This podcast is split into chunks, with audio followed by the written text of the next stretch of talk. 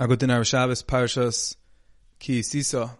I hope you're doing well. I hope you had a wonderful week. I hope you had a meaningful and inspiring, uplifting Purim. So this week we have the famous episode of Chet Egel.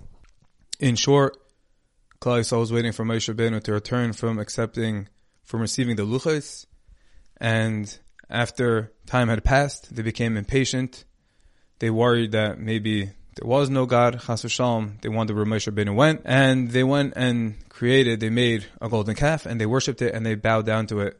And after Moshe Rabbeinu came down from Shemayim with the luchas, ready to give the nation which he thought would be longing for him, waiting for him excitedly, instead he found a nation that had abandoned their God, had abandoned their creator, the one who performed the most unbelievable miracles from Mitzrayim, the Midbar, the Mon, Be'er Miriam, Kriyas Yamsuf, Klal had reached their all-time low, the lowest level ever. We find Hashem had to make a specific commandment and Hashem told Moshe Rabbeinu as follows: "Vaydaber Hashem Moshe."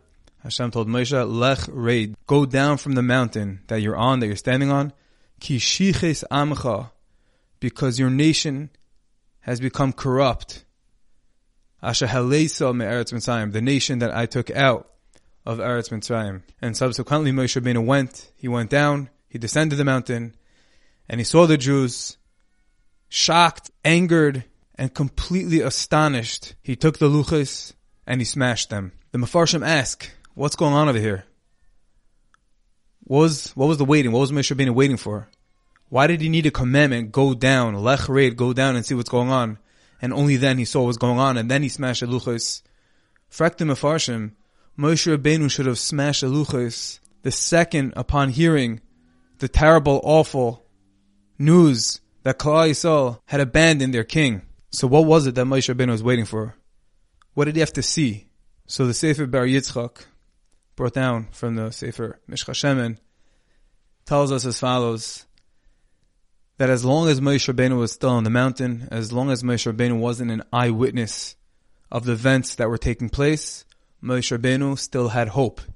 Even for the nation, even for the people that had abandoned their God, Hashem just told him that they did the Chet Egel. Nevertheless, Moshe Rabbeinu believed that there was a ray of hope, that there was light in the darkness, and that even though they performed such a terrible Maisa of Chet Egel, that there was still room to bring them back. There was still room to reconnect. And what happened was Moshe Rabbeinu went down, and Rashi tells us that Moshe Rabbeinu saw something. It was only once Moshe Rabbeinu saw this thing, then he smashed the luchas. And what was that? Rashi tells us, based on the Chazal, he saw the Klal Yisrael killed Chur. They killed Chur for not listening to them. And it was upon witnessing this, then he smashed the luchas. And he explains the reasoning. The pshat on this is as follows. As long as Moshe Rabbeinu was on the mountain, he knew that there was a possibility to bring them back. Why? Because he suspected that perhaps it was only on the first set of the luchas, the luchas which represented the mitzvahs of Ben Adam Lamakim between man and God that Klal Yisrael had severed. That through their terrible actions, they've erased themselves from this category of mitzvahs. But there were still another five commandments that were Ben Adam Lechavere, man between his friend, etc. And Moshe Benu thought, he was hoping, that they still had a shaykhis, they still were connected to those mitzvahs. Only once Moshe Rabbeinu went down, when he descended the mountain, and he actually saw, he actually saw what was going on amongst Klal between man and his friend, that they killed Chur for not listening to them. He saw that they also had severed their connection to the five commandments that pertain to Ben Adam Lachavere, to man and his friend.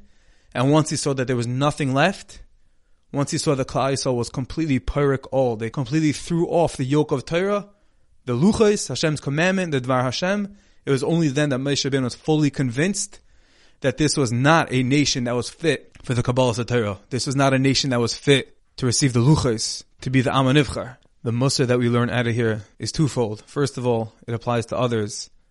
A lot of times, we'll see someone that's completely far from the path, from the path of Torah and mitzvahs, yet he has this one thing he does he has this one tefillah he says, He'll come to the Shabbos and sing one's Zemer, or he'll have external things. He'll wear a gartel, he'll wear a shtreimel, have long payas, and we become skeptical. We start asking, like, you're barely from, you're barely religious, and this is what you're doing? Like, you sing your Zmiris, you have your long beard, you have your payas still? The answer is that, yeah, they have that one thing. This is what they have to stay connected.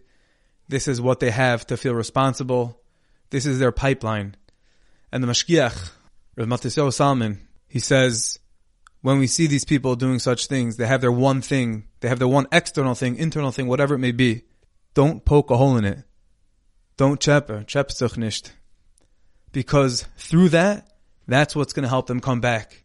As long as the connection is there, internally or externally, there's a chance. The other lesson, which is more relevant, more fundamental, is for ourselves. That there's many times we can feel miyuyish, we can feel despair, lost, confused, in the dark. As long as we're connected, as long as we have something good, as long as we're involved, we should never give up on ourselves.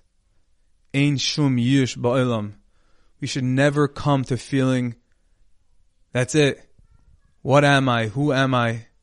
We always have to remember that we're an olam male, each individual, each yid. Our neshamas, our tzelem alekim, amich kulam tzadikim. We're all so good. We're all so great. And if we're feeling schwach, if we're feeling down, if we're feeling weak, take what you do have, take what you're good at, and just cultivate that, nurture it, and become better from it. And that's going to spread. That's going to roll into more mitzvahs, more maisim tovim. But never feel it's worthless. I'm gone. I'm lost. What does Hashem need it for? No, of course Hashem needs it. Hashem gets so much nachas ruach. He gets so much enjoyment and pleasure from every effort, from every mitzvah. As the mission of us tells us, don't judge a small one like a big one. Referring to mitzvahs, don't judge a big one like a small one. Because we don't know what's big and what's small in Hashem's eyes. And whatever we can do, we should do. One time, Rav Yisrael Salanter walked into the house of a shoemaker very, very late at night. And he saw the shoemaker working on a pair of shoes. And he asked the shoemaker, what are you doing? It's so late. Go to sleep. And the shoemaker told him, said, you see in the corner, there's a candle. And Rizal said, yeah, I see the candle. And the shoemaker said, you see it's still burning? And Rizal said, yeah.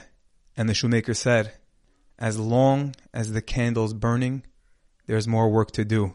As long as our candle is burning, there's more to do. There's more to accomplish. There's levels of closeness to attain and achieve. This mindset that Hashem always wants us. He wants our avodah. He wants our mitzvahs. He wants us to help others, bring out the best of them. Be'achtos, with strengthening. Ish echad, b'lev echad, na'aseh v'nishma, that we said by Har Sinai with the Hajj Kabul Mahava that we had at the time of Purim should serve as a tremendous merit as chus for all of us to always feel connected and always keep on getting closer and stronger and always realize that the fire inside of us is always burning and it's always awaiting us to tap into it and get closer to the Ribbono Shel Olam. I thank you so much for listening and I wish each and every one of you a wonderful Shabbos.